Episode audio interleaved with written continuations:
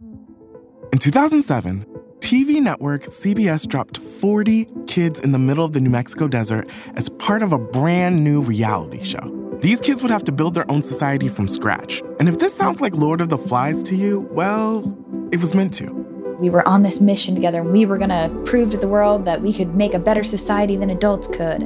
I'm Josh Gwynn, and I want to know what this wild TV experiment was really about. Split Screen Kid Nation, a six part podcast from CBC. Available now. You're listening to a Frequency Podcast Network production. This month, I went to a new dentist. My old dentist retired. I sat down in the chair, and the new guy took one look in my mouth, and he saw dozens of fillings, most of them about 15 years old and I swear there were dollar signs in his eyes. He seems like a really nice dentist. I don't blame him for his reaction. My mouth has made dentists a lot of money over the past couple of decades. And it's all because of about three years in the early 2000s when I was too old for my parents' dental plan, but didn't have a job that gave me one. So I didn't go to the dentist, and my teeth got bad. And there are hundreds of thousands of Canadians in that same situation right now.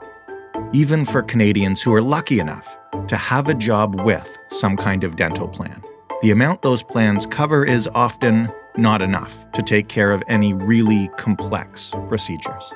And I just want to ask why is that? It's not like Canada generally has private health care. It's just our provincial health care doesn't often include any dental coverage. And why is that? Other countries do it. It is certainly possible. Is dental care an afterthought in Canada? Is it just too expensive? Is it cheaper to have people with really bad mouth problems show up in emergency rooms and deal with them there? Why is dental care in Canada like this? How did it get this way? Was there ever a plan to fix it? Does anyone have one now?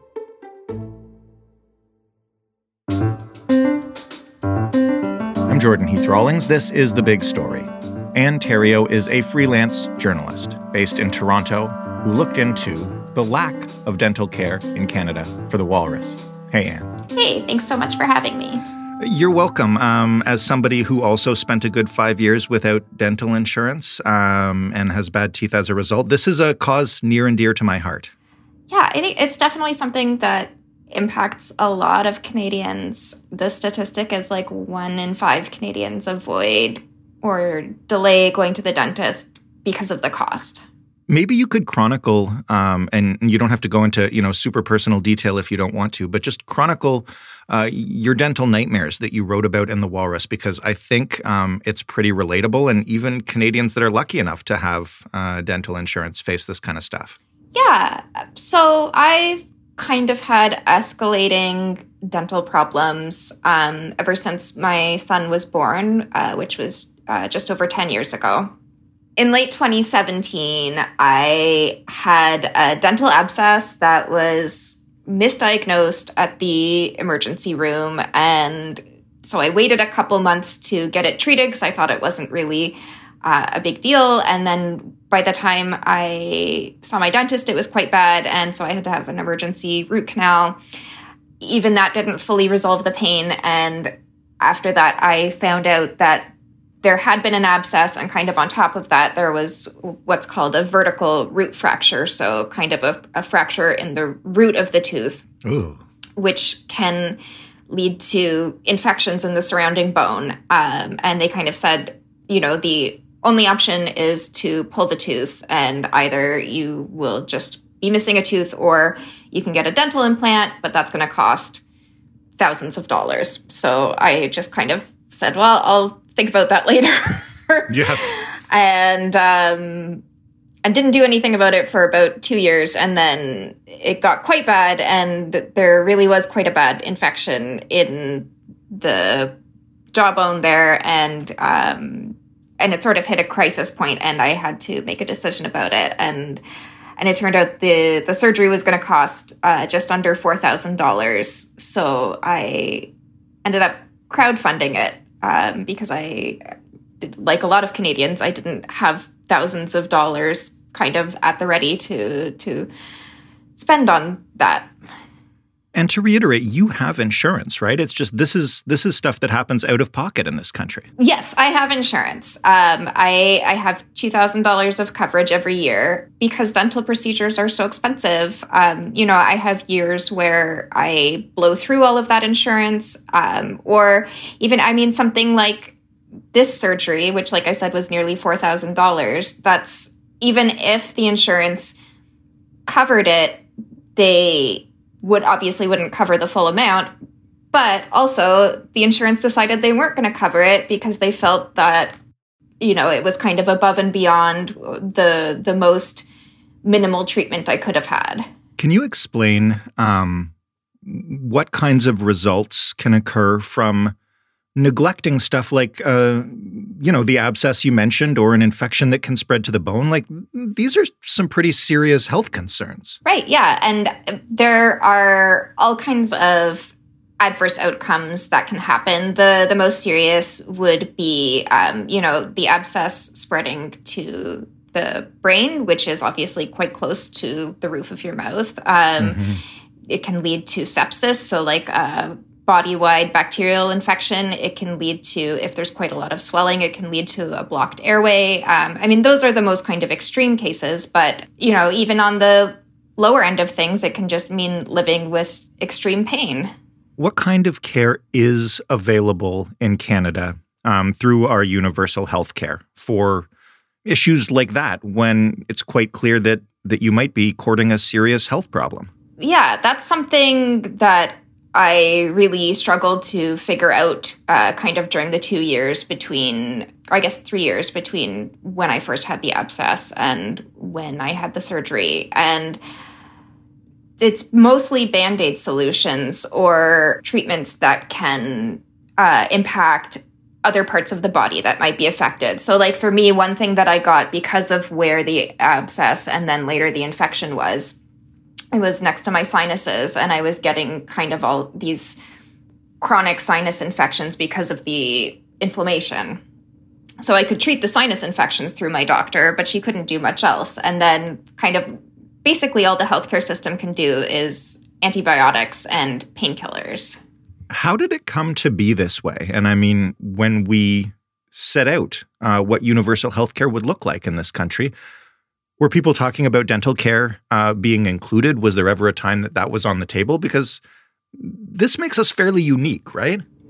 Yeah, most countries that have a universal healthcare system have some kind of coverage for dental. Um, I'm not an expert, but from what I've read, most countries at least partially cover it. We don't cover any of it when the Hall Commission was looking into uh, or create, they they did a report basically on what it would look like for Canada to have universal health care. And when they were doing those investigations, they did look into dental care, and they advised against including dental care in our healthcare system, uh, partially because there weren't enough dentists in Canada to offer it to everybody, I guess, for free. And also the they felt that the added cost would be too much. There were some weird when you read you can read some of the comments that the dentists who were interviewed for this made and their comments are stuff like free services will lead to moral disintegration and people need to care for themselves and if families are just making sure that their children have a good foundation and learn good preventative care, mm. then dental coverage won't be needed because hardly anybody will have any tooth problems, that kind of thing.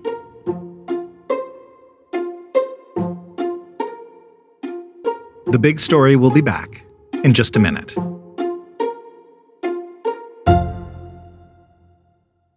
Hi there, I'm Gavin Crawford. I'm a writer, an actor, and a comedian. And for the last eight or nine years, I have been navigating life with my mother's increasing dementia.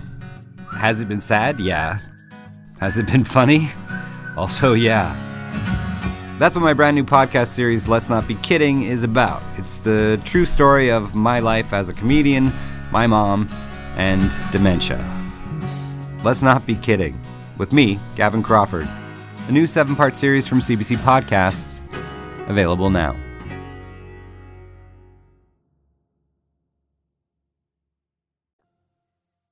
I wonder if you can give me some idea uh, in terms of what the actual costs of approaching it are uh, that way. You know, you mentioned that you made repeated visits to your doctor to have a sinus infection treated, and like that's a tax on the healthcare system too that you wouldn't be doing if you could take care of your teeth. Right. So we don't have a national figure for how much it costs for the healthcare system. There are a few estimates. We have some pretty decent figures provincially. Uh, so in Ontario, it's a in 2014, 61,000 people visited the emergency room for dental care reasons that ha- weren't what they call like traumatic. So not to do with like falling and knocking your teeth out, but just like kind of standard right. dental stuff. So 61,000 people. And that's estimated that cost the province $31 million just in one year in 2012, 218,000 patients visited their family doctors for dental care reasons, and that cost the province an estimated $7.3 million. So it's it's costing provinces tens of millions of dollars a year, and it's probably not a stretch to say that it costs nationwide, you know, over a hundred million dollars a year. And again, like that's money that's going nowhere. That's money that's antibiotics and painkillers, which are just band-aid solutions. They're mm-hmm. not fixing these problems. So it's it's like pouring money into a hole. Has any province tried um, to run some sort of dental care program uh, with their provincial health coverage? Yeah. So um, a couple provinces do have programs or have had programs. Quebec has a program for free dental care for people under the age of 18. Ontario has the Healthy Smiles program, which serves children of low income families under the age of 18. Um, those are both still existing, and also um, both Saskatchewan and Manitoba had kind of large province wide programs in the 70s and 80s uh, where all children regardless of income, were given free dental care, and those programs were done through schools. Have we ever looked at what it would actually cost to just expand those programs naturally or put them in every province? Um, if you know we're already paying doctors to do stuff on the side, we've already got some provincial problems. Um, it seems to me like this is kind of like pharmacare, which has just got kicked around for a long, long time until finally a government said, "Okay, it's time."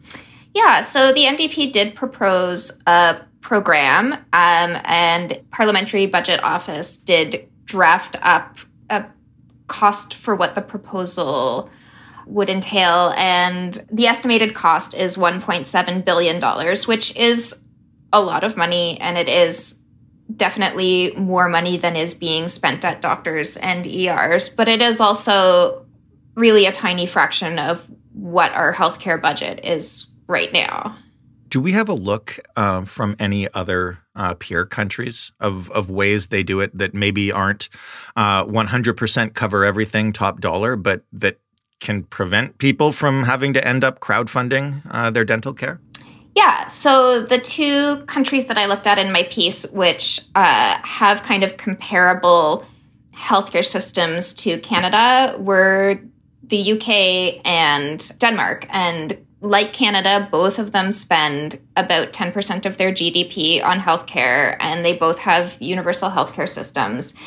And they both offer partial coverage for dental care. And in both cases, with uh, good outcomes, better outcomes than Canada when uh, we look at things like children who have broken, discolored, or missing teeth at the, by the age of 12 or um, how much people are spending that kind of thing. They tend to have better outcomes than that than us.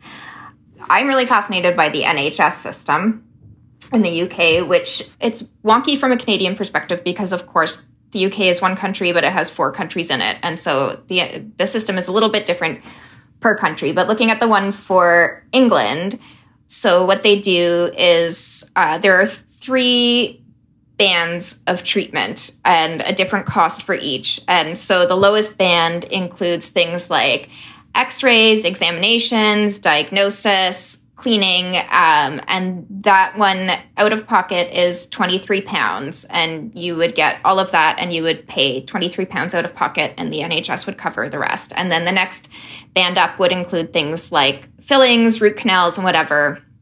And that one is 65 pounds out of pocket. And then the highest band includes kind of more uh, intensive treatments like crowns, dentures, bridges, uh, implants, that kind of thing. And that one is 282 ba- pounds uh, for any of those treatments. And then, so that is like a lot of money, but it's nothing compared to what we pay in Canada. Like, you know, I paid almost $4,000 for an implant, and comparatively in the UK or in England, it would be 282 pounds. Can you tell me what it was like, um, if you don't mind, to to crowdfund for your teeth? Uh, as you mentioned in your piece, I think a lot of Canadians assume that you know that's an American thing, right? Yeah, definitely. I don't think we associate crowdfunding for dental costs with healthcare in Canada, and you know, and I think sometimes we tend to get so hyped about the parts of our healthcare system that do work well that we willingly don't want to think about the parts that are really broken. You know, I had a lot of internalized shame about doing it. Um, you know, I'm a grown up, I'm a mom. I felt like I should have my life together enough to be up, able to cover something as basic as going to the dentist, which you know, doesn't feel like it should be a really above and beyond life expense. I was very fortunate that uh, people were very generous, and um, I'm fortunate that I I have pretty sizable social media following, and I have a lot of friends on there, and that made it easy for me. Um, I know that not everyone would be so lucky, even if they were to try to crowdfund. When you were talking to people for this story, or even just doing your research, do you see momentum uh, towards this building? It feels like it's been like this my entire life, basically. yes and no. Um, I definitely I have talked to a lot of people who are very passionate about it, and you know I have talked to a lot of politicians who feel passionate about it, and I I think in I hope in a post COVID world, we are going to be looking more at healthcare and um, kind of expanding universal services. You know, I know we've already had some pledges to improve childcare, and you know, we talk a lot about pharmacare, and I really hope dental care is next. And you know, there is this proposal by the NDP. I do also think that it's a pretty fragile momentum because like you said we're all kind of used to that this is just the way it is and thank you for uh, opening up about your own teeth and also explaining to us uh, this long history of doing nothing well thank you so much for having me anne Theriault a freelance writer based in toronto that was the big story. For more from us, head to thebigstorypodcast.ca. You can find all of our previous episodes on that website. You can also talk to us anytime at The Big Story FPN. You can talk to me on Twitter too, by the way. I'm at The Game Sheet. You can also email us, The Big Story Podcast. That is all one word, all lowercase or all uppercase. You choose at rci.rogers.com. If you want to subscribe or follow or favorite us or share us with your friends, we are in every podcast player you could possibly imagine from Apple to Google to Stitcher to Spotify and dozens more and you can ask your smart speaker, whichever one you have, to play the Big Story podcast to get our latest episode. Stephanie Phillips, Claire Brassard, and Ryan Clark produce The Big Story. Joseph Fish joins us this week as an associate producer. I'm your host, Jordan Heath Rawlings. Thank you so much for listening. Stay safe. Have a great weekend. We'll talk Monday.